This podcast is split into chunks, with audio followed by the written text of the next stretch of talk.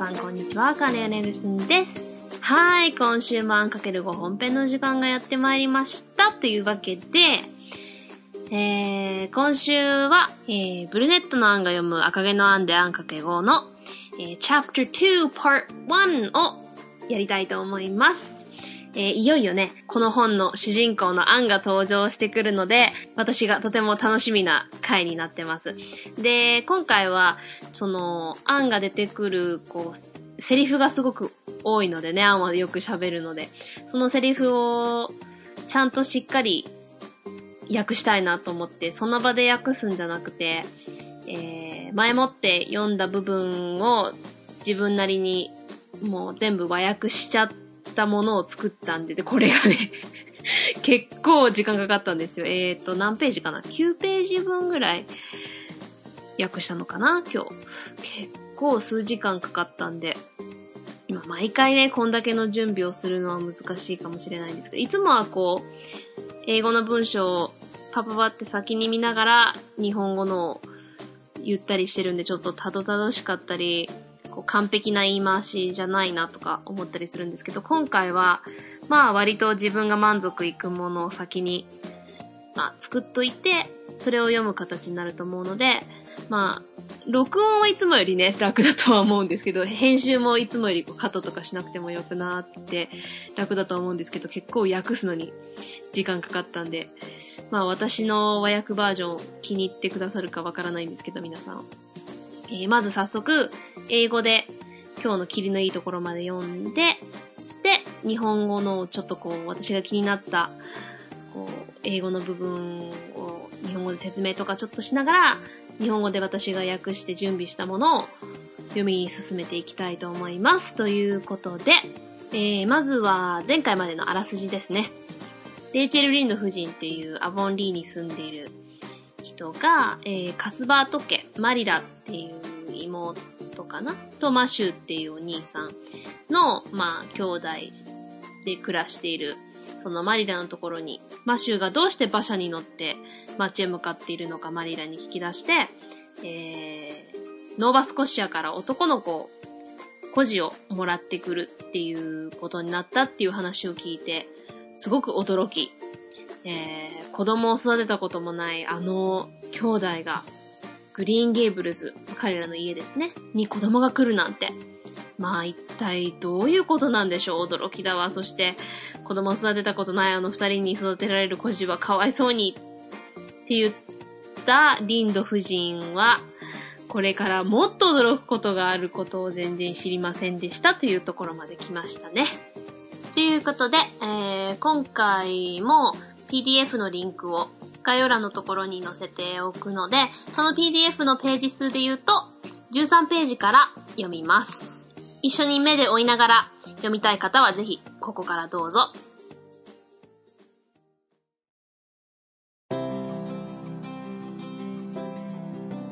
Anne of Green Gables by Lucy Maud Montgomery Chapter 2 Part 1 Matthew Cuthbert is surprised. Matthew Cuthbert and the Sorrel mare jogged comfortably over the eight miles to Bright River.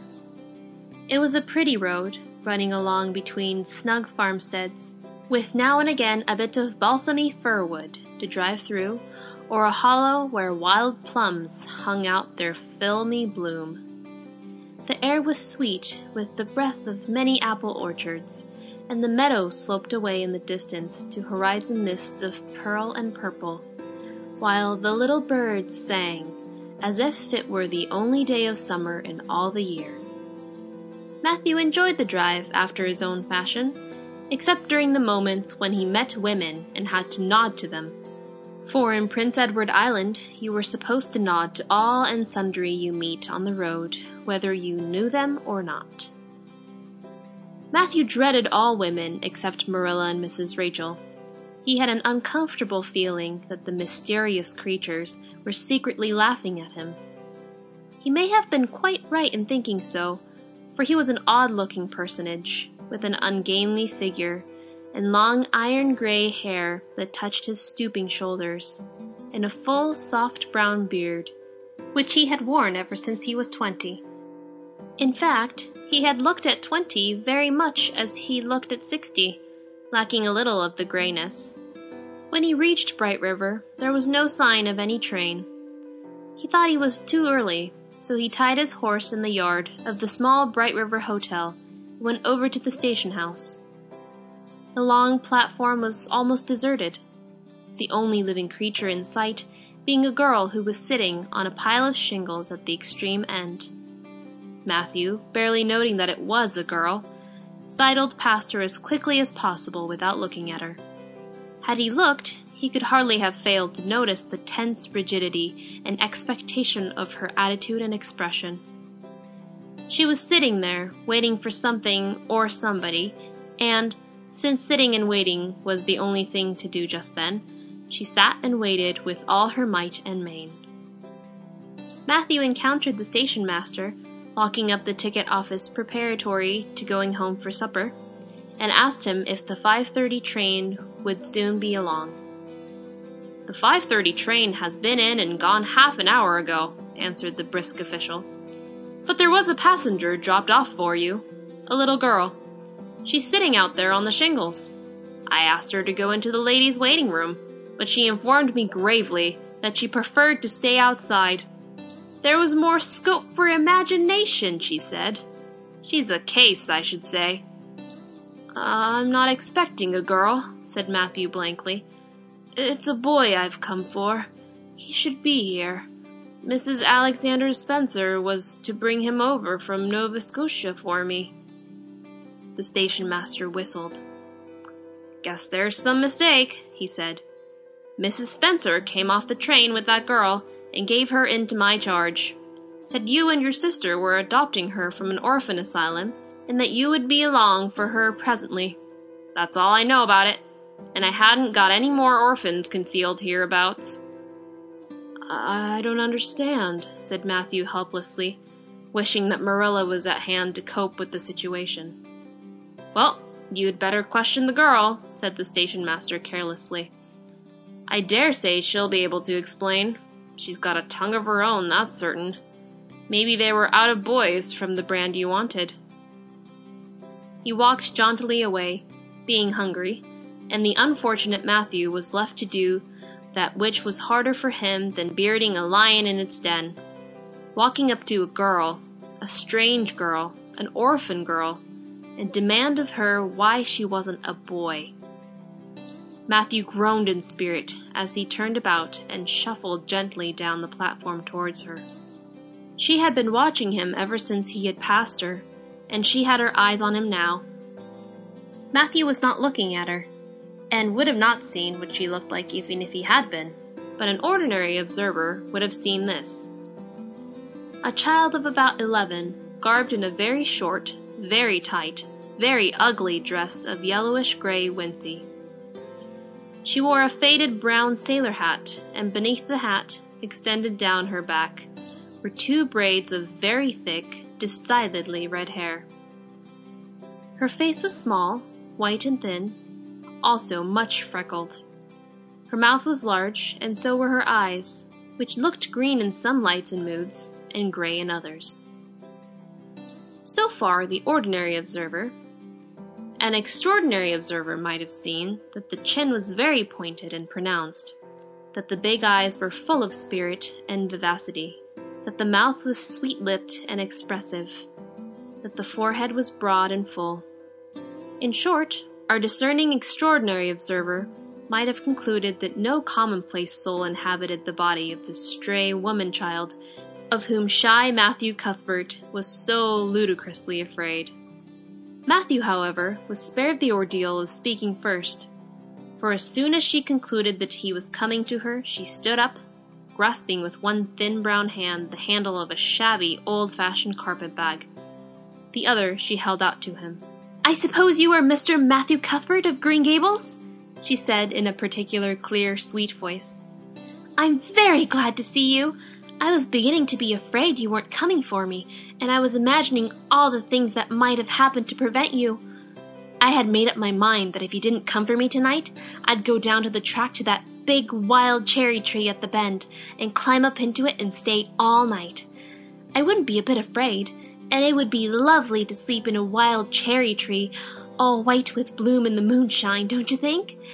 You could imagine you were dwelling in marble halls, couldn't you? And I was quite sure you would come for me in the morning, if you didn't tonight. Matthew had taken the scrawny little hand awkwardly in his. Then and there he decided what to do. He could not tell this child with the glowing eyes that there had been a mistake.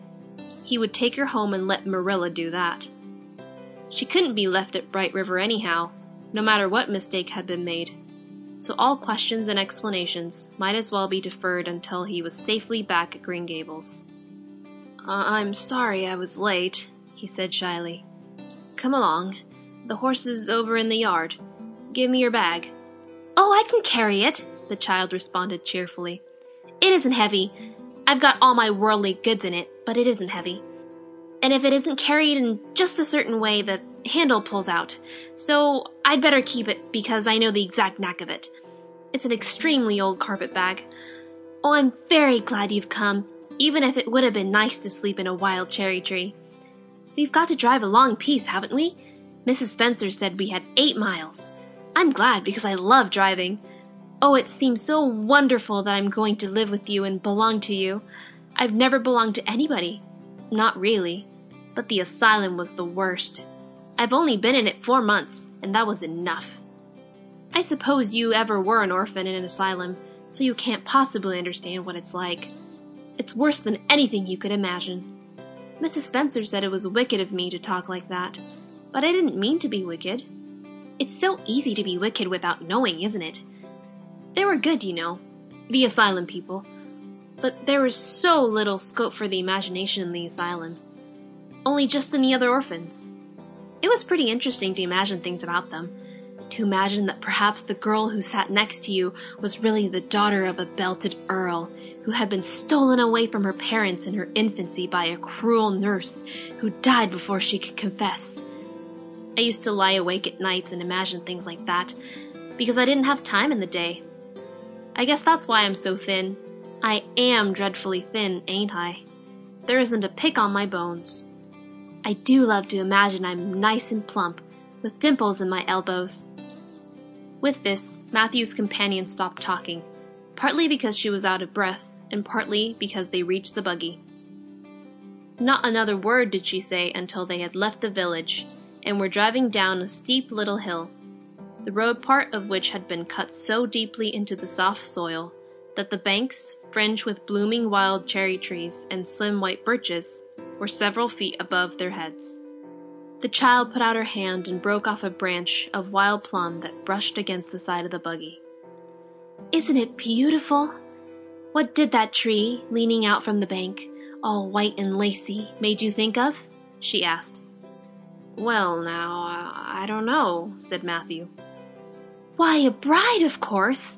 A bride all in white with a lovely misty veil. I've never seen one, but I can imagine what she would look like. I don't ever expect to be a bride myself. I'm so homely nobody will ever want to marry me, unless it might be a foreign missionary. I suppose a foreign missionary mightn't be very particular, but I do hope that someday I shall have a white dress. That is my highest ideal of earthly bliss. I just love pretty clothes, and I've never had a pretty dress in my life that I can remember. But of course, it's all the more to look forward to, isn't it? And then I can imagine that I'm dressed gorgeously. This morning, when I left the asylum, I felt so ashamed because I had to wear this horrid old wincey dress. All the orphans had to wear them, you know. A merchant in Hopeton last winter donated 300 yards of wincey to the asylum. Some people said that it was because he couldn't sell it, but I'd rather believe that it was out of kindness of his heart, wouldn't you? When we got on the train, I felt as if everybody must be looking at me and pitying me. But I just went to work and imagined that I had on the most beautiful pale blue silk dress, because when you are imagining, you might as well imagine something worthwhile. And a big hat with flowers and nodding plumes, and a gold watch, and kid gloves and boots. I felt cheered up right away and I enjoyed the trip to the island with all my might.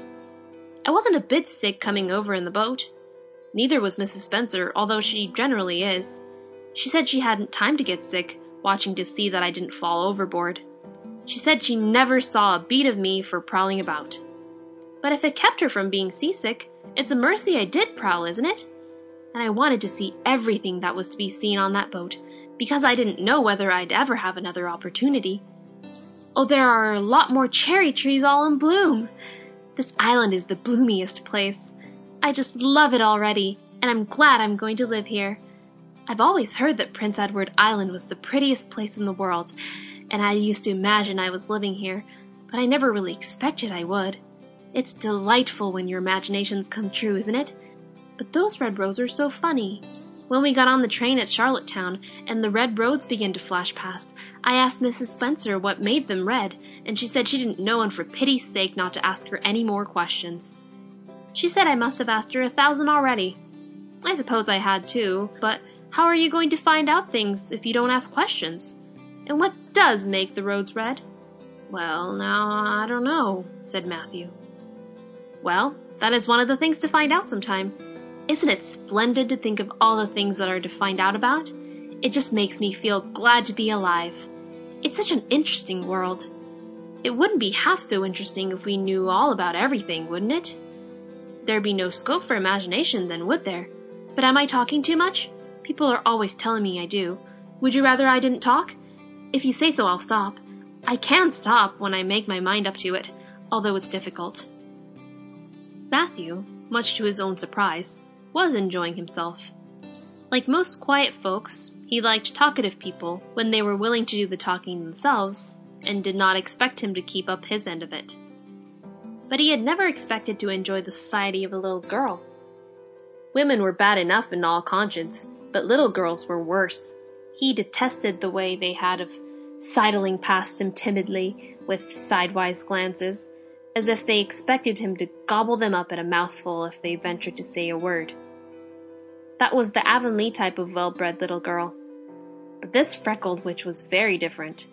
And although he found it rather difficult for his slower intelligence to keep up with her brisk mental processes, he thought that he kind of liked her chatter. So he said as shyly as usual, Oh, you can talk as much as you like. I don't mind. Oh, I'm so glad. I know you and I are going to get along together fine. It's such a relief to talk when one wants to and not be told that children should be seen and not heard. I've had that said to me a million times if I have once. And people laugh at me because I use big words. But if you have big ideas, you have to use big words to express them, haven't you? Well, now, that seems reasonable, said Matthew. Mrs. Spencer said that my tongue must be hung in the middle, but it isn't. It's firmly fastened at one end. Mrs. Spencer said your place was named Green Gables.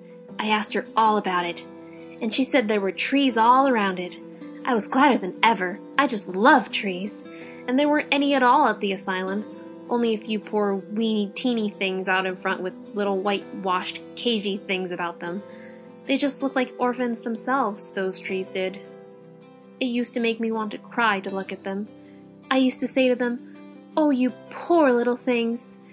If you were out in great big woods with other trees all around you, and little mosses and June bells growing all over your roots, and a brook not far away, and birds singing in your branches, you could grow, couldn't you? But you can't where you are. I know exactly how you feel, little trees. I felt sorry to leave them behind this morning. You do get so attached to things like that, don't you? Is there a brook anywhere near Green Gables?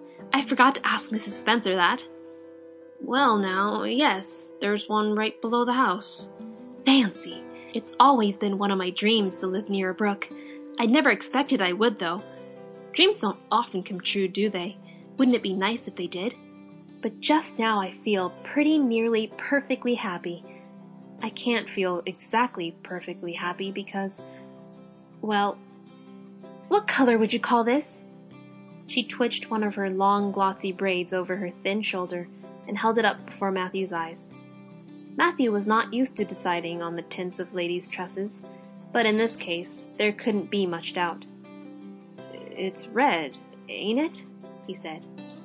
The girl let the braid drop back with a sigh that seemed to come from her very toes, and to exhale forth all the sorrows of the ages. Yes, it's red, she said resignedly. Now you see why I can't be perfectly happy. Nobody could who has red hair. I don't mind the other things so much the freckles and the green eyes and my skinniness. I can imagine them away. I can imagine that I have a beautiful rose leaf complexion and lovely starry violet eyes. But I cannot imagine that red hair away. I do my best. I think to myself, now my hair is a glorious black, black as the raven's wing.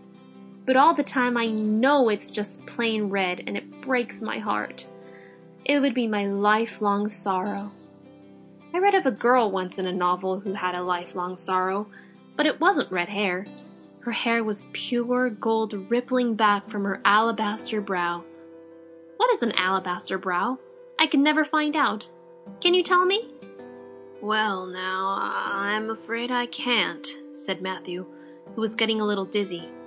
He felt as he had once felt in his rash youth when another boy had enticed him on a merry-go-round at the picnic.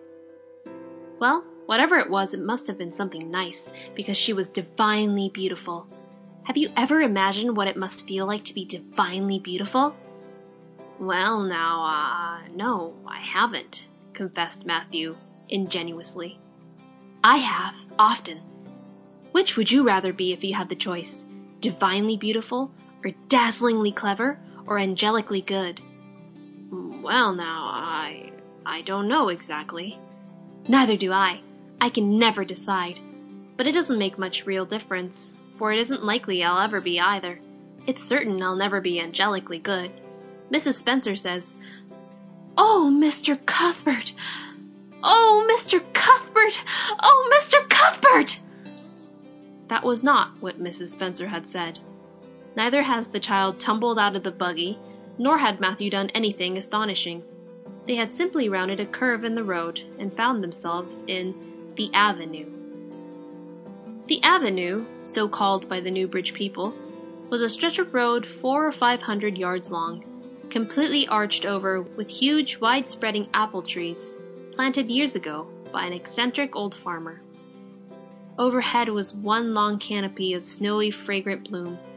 Below the boughs, the air was full of purple twilight, and far ahead, a glimpse of painted sunset sky shone like a great rose window at the end of a cathedral aisle. はい、いかがでしたでしょうかということで早速日本語の方を読んでいきたいと思います。えー、まあ、全部詳しく細かくは日本語の部分書いてないんですけど、まあ、基本は大体は書き出してあるので、それをこう見ながら日本語の解説の方をしていきたいと思います。えー、Matthew Cuthbert is surprised. マシュー・カスバートは surprised. 驚く、まあ、驚かされる。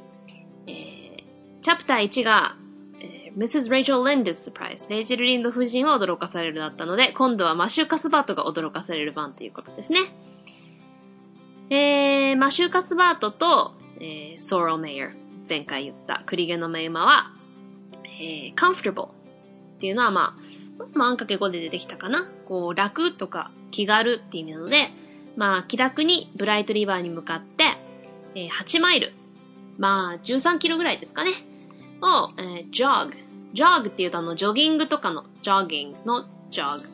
まあまあ、軽やかに走るみたいな感じですね。だからまあ、8マイルを走っていきましたと。それは snug farmstead。snug っていうのは、こう、心地いいとか気持ちいいって意味なんですけど、こう、ぴったりとこう、はまった時とかの、こう、しっかりはまり込んだ気持ちよさ。だから、snug blanket とか言うと、こう、毛布とか被って、こう、ぴったり来た、こう、気持ちいい感じするじゃないですか。あれを snug って言うんですけど、えー、snug farmstead。Farmstead はまあ農場なので、まあこう、気持ちいい、心地いい感じの、えー、農場の横を、えー、通る、えー、pretty road。綺麗な道で、now and again っていうのはまあ、たまにとか時たまって意味ですね。香り高いもみの木の香りが漂ってきたり、野生のプラムが霞んだ花から垂れ下がっている窪地を通ることができました。えー、空気はたくさんのリンゴのここで breath を使ってるので、まあ、えー、リンゴの呼吸のおかげでかな。sweet 甘い、まあ、つまりかぐわしくて、えー、牧草地の遥か遠くの地平線は、pearl and purple 真珠と紫色の霧に向かって傾斜していました。そして小鳥たちはまるで今日が一年のうち唯一の夏の日であるかのように歌いました。マシューは、まあ、彼なりにドライブを楽しんだのですが、except まあ、何々以外は。英語は最初に、日本語では最後に来る部分が except 何以外かっていうと、えー、女性に会って会釈をしなければいけない時以外は。for なんでかっていうと、とかまあ、だって言いますね。えー、プリンスエドワード島では、たとえ知っている人であろうとなかろうと、道で会った時は会釈をしなければならなかったのですから。マシューはマリラとレイチェル夫人以外の女性を dread dread っていうのはもう考えるのも恐ろしい、もう怖いっていう意味です。だから、マシューはマリラとレイチェル夫人以外の女性をとても恐れていました。あの、mysterious、ミステリアス、まあ、神秘的で不思議な creatures、まあ、生き物たちは 実は裏でこっそり自分のことを笑っているんじゃないかというような uncomfortable。さっきの comfortable は、こう、心地いいとか気持ちいいの uncomfortable なので、え、un は、ひとかふですね、日本語だと。だから、まあ、落ち着かないってことですね。感じがしたからでした。そしてこのマシューの考え方も意外と間違ってなかったかもしれません。for また for が出てきましたね。えー、なぜかといえば、とかまあ、だって。彼は odd looking personage。まあ、odd は変わったっていう意味なので、あの、オッドアイとか言うじゃないですか。目の色が違ったりすると。あれ、片方が変わってる色だからっていうので、odd なんですけど、まあ、変わってるっていうか、奇数のことも odd とか言うんですよね。だからこう、ちょっと変わってる奇妙なっていうのも odd なので、odd looking、まあ見た目の personage 人で、ungainly figure まあ、無様なとか不格好な姿で、stooping shoulders、まあ、猫背の肩かな？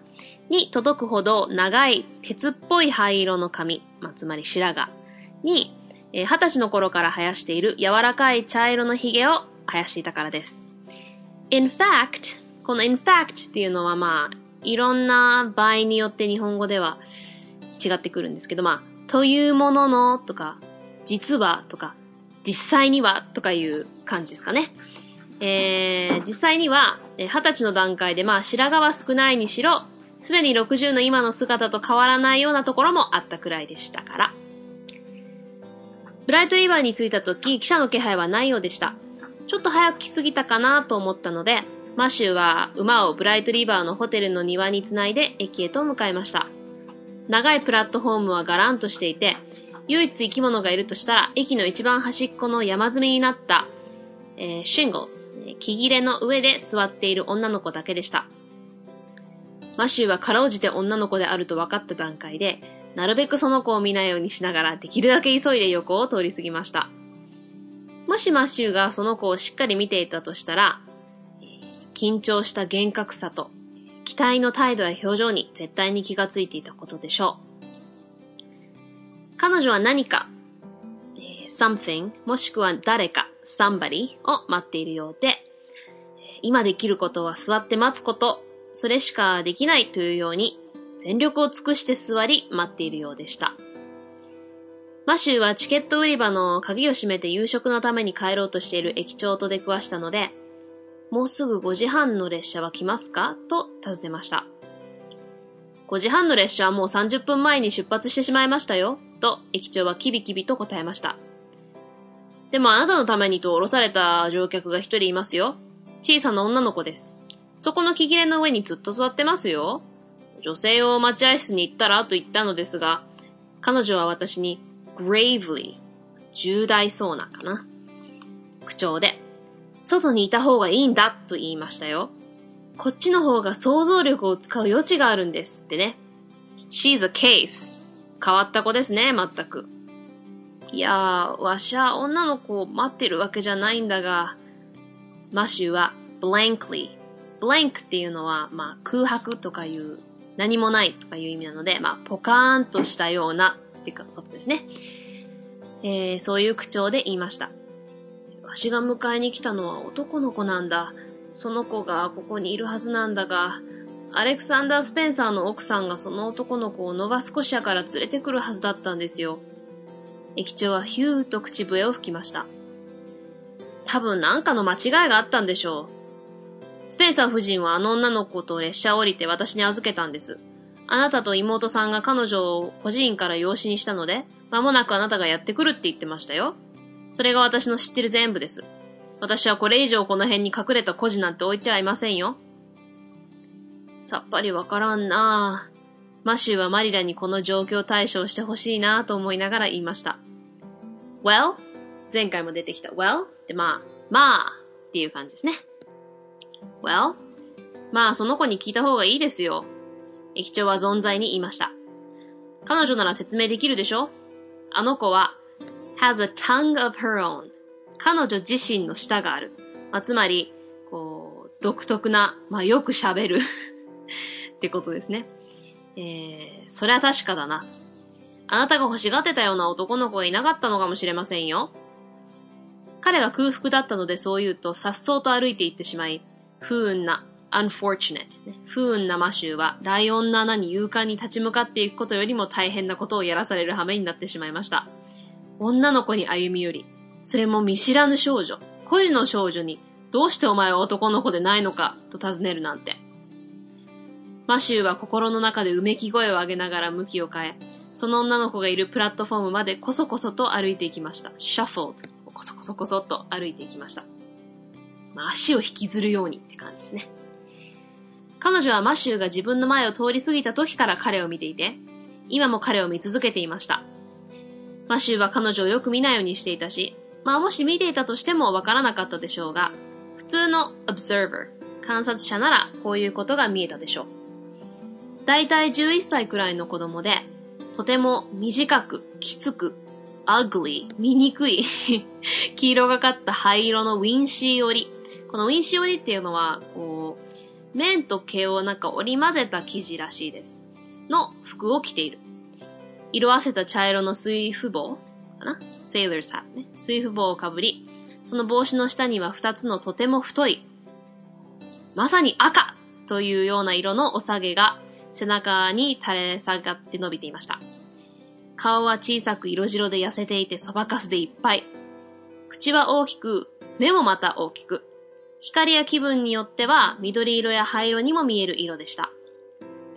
ここまでは普通の洞察力がある人ならわかることですが、並外れた観察者であれば、顎はとても先が尖っていてはっきりし、大きな目は full of spirit and vivacity 気力と生命力にあふれ、口元は可愛らしく表情豊かで、おでこは broad and full まあ、広くて、まあ、豊かということが分かったでしょう。簡単に言えば、洞察力のあるえ並外れた観察者ならば、この内気なマシューに滑稽なほど恐れられているこの迷える少女には、ありふれた平凡な精神が少したりとも存在しないということが分かったはずなのです。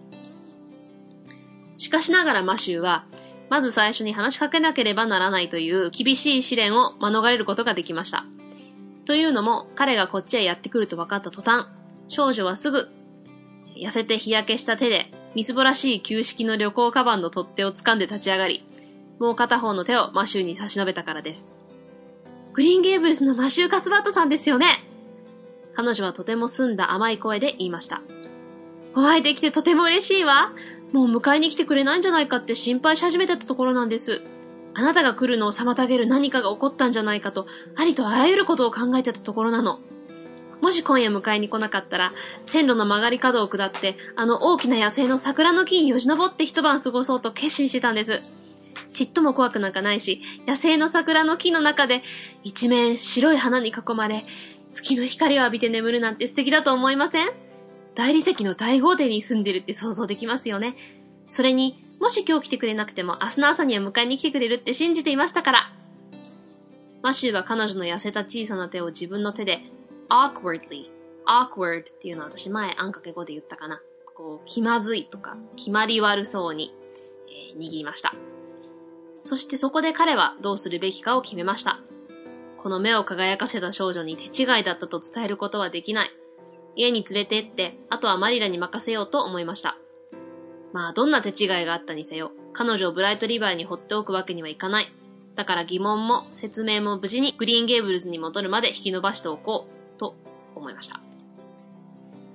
遅くなってしまってすまなかったな、と彼ははにかんで言いました。ついておいで。馬が向こうの庭に置いてあるから、カバンを預かろう。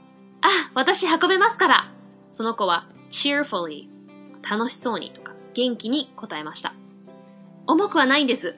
この中に私の全財産が入っているんですけど重くないんです。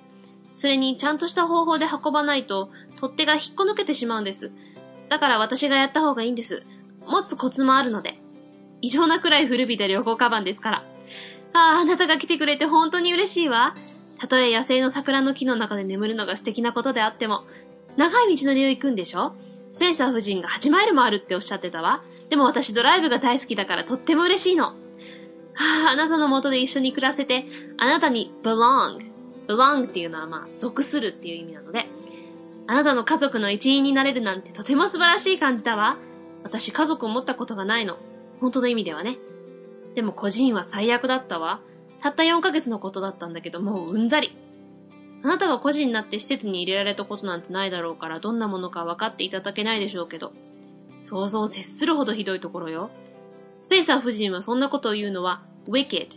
wicked っていうのは、えー、不道徳とか、まあ、邪悪なとかいう意味もあるんです。あの、wicked っていうミュージカルがあるんですけど、まあ、その、あの、オズの魔法使いの魔女の話なんですけど、まあ、その人が wicked, wicked witch of the west って、西の悪い魔女のことを wicked って言ってたんですけど、まあ、それと同じ言葉ですね。まあ、邪悪なとかいう。なんかそんなこと言うのは不道徳だっておっしゃったけど、不道徳になりたいわけじゃないの。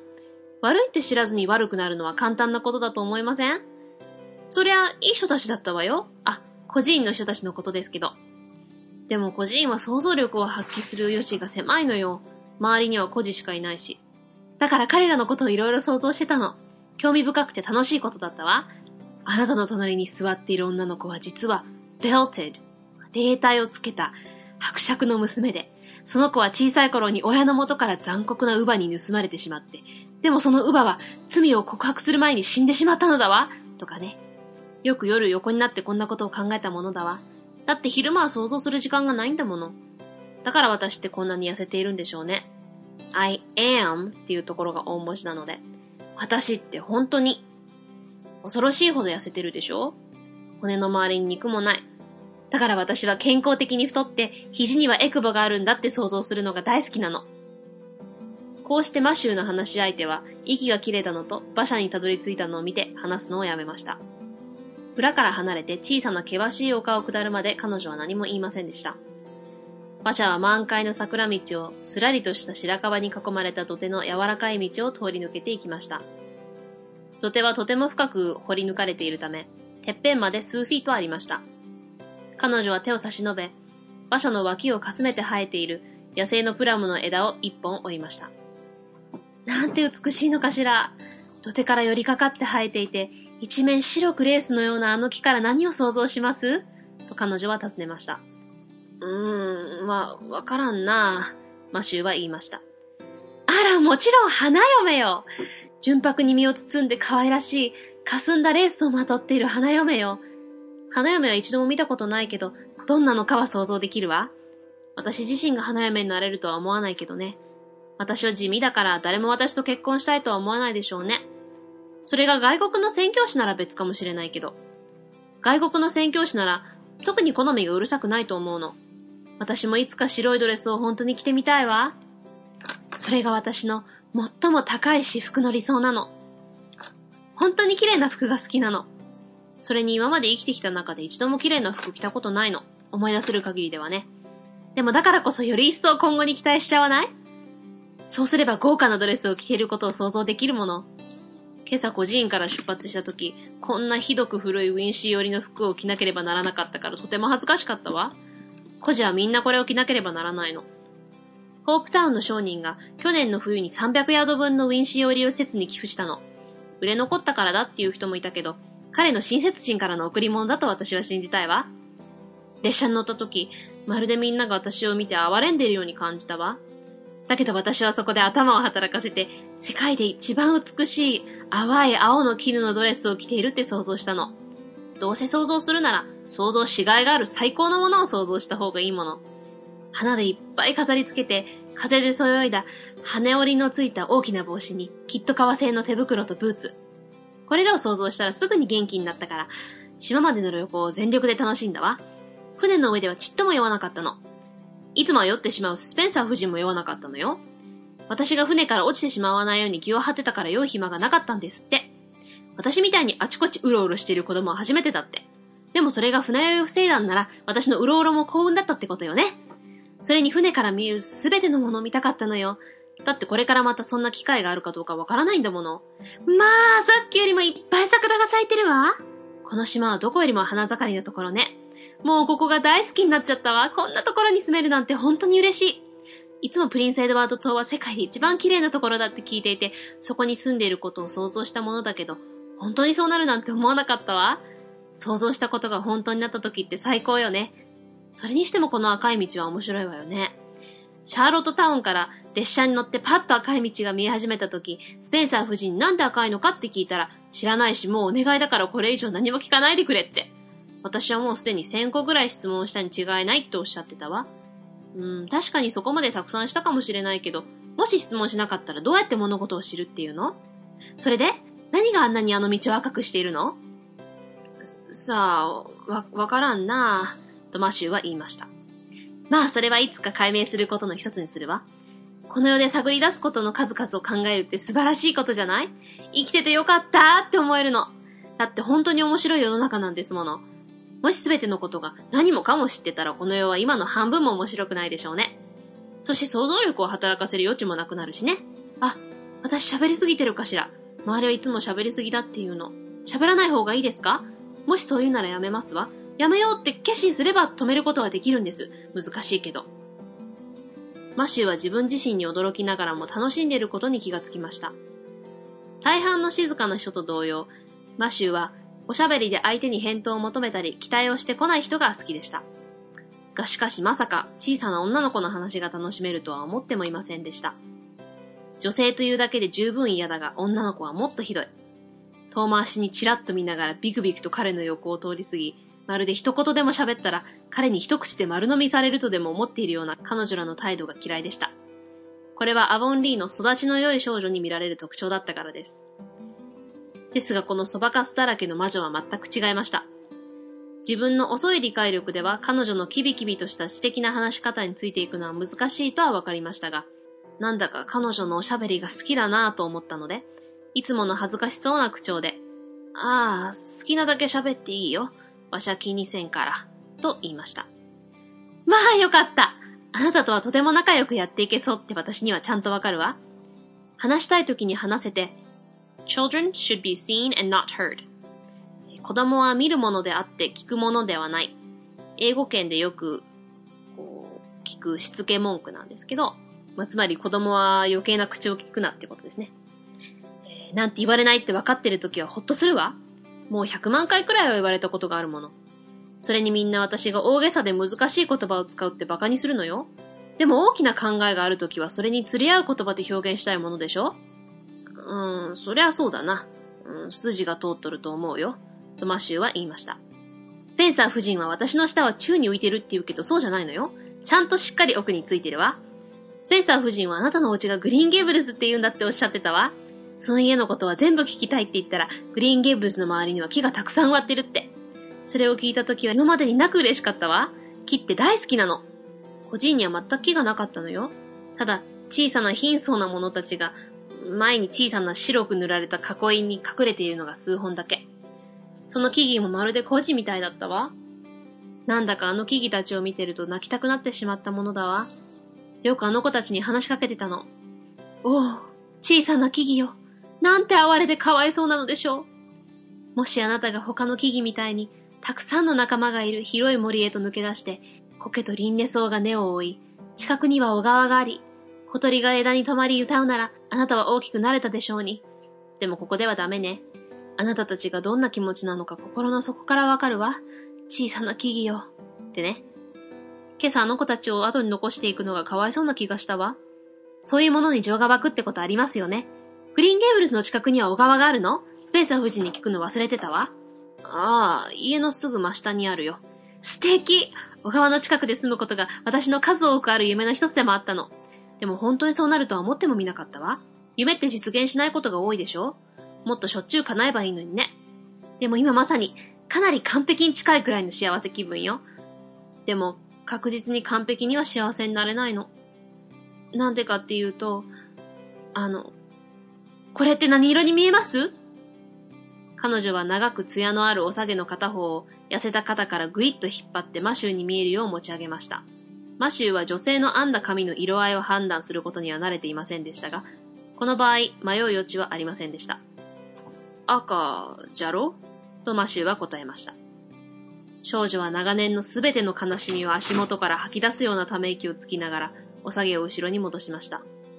そう、赤なの。彼女は諦めたように言いました。これでなんで私が完璧に幸せになれないのかが分かったでしょ赤毛の人なら誰だってそうよ。他のことはそんなに気にならないのよ。そばかすや緑の目や痩せてることは想像力で忘れられるもの。私は美しいバラの花びらのような顔色で、愛らしい星のように輝くスミレ色の目をしてるって想像できるの。でも、I cannot が大文字になっているので、赤い髪のことを想像力で忘れることは絶対にできないのよ。全力は尽くすのよ。自分に言い聞かせるの。今、自分の髪は壮麗な黒。渡りガラスの羽のような黒なんだって。でも常に I know が大文字なので、わかってるんだもん。明らかに赤ってことが。and it breaks my heart. この breaks my heart っていう言い方は私が英語でとても好きな言い回しの一つなんですけど、まあ、そのまま訳せば、えー、私の心を壊すの。なんか本当に心が割れたように、壊れたように。がっかり。もうぐっさり傷つくとかいうこと。and it breaks my heart. これは私の一生続く悲しみなのでしょうね。かつて小説で、生涯の不幸を背負った少女の話を読んだことがあるんだけれど、赤毛じゃなかったわ。彼女の髪は純粋な金色で、石化石膏の額から後ろに波打ってるんですって。石化石膏のような額って何かしら？いつまで経ってもわからないの。教えてくださる？そうだな。悪いけどわからんよ。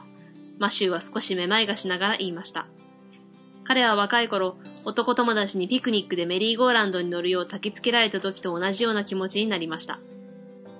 まあ何が何だろうと、彼女は神々しいぐらいに美しかったのだから素敵な額に違いないわ。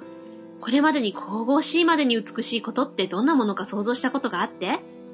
ああ、いや、ないな。想像したことはないよ。マシューは率直に白状しました。私はしょっちゅうするわ。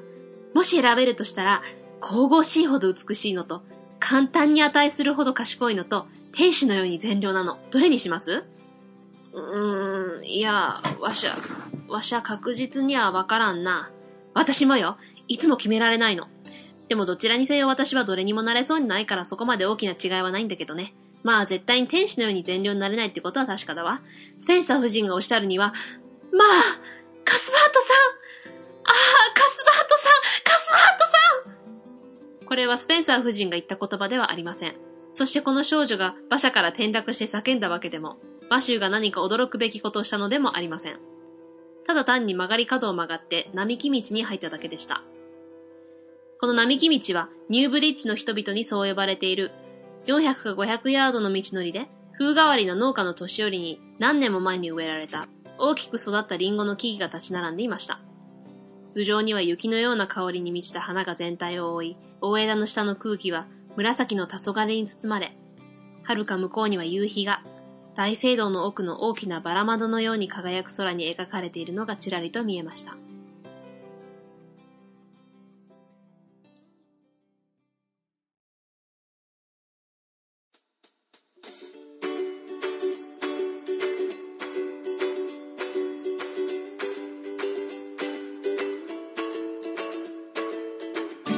はい、エンディングです。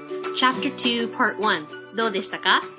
私は赤毛のアンシリーズの中で、マシューとアンのやりとりがすごく好きで、特に二人が最初に出会うこのチャプターがすごく好きなので、えー和訳するのも、両言語で朗読するのもとても楽しかったです。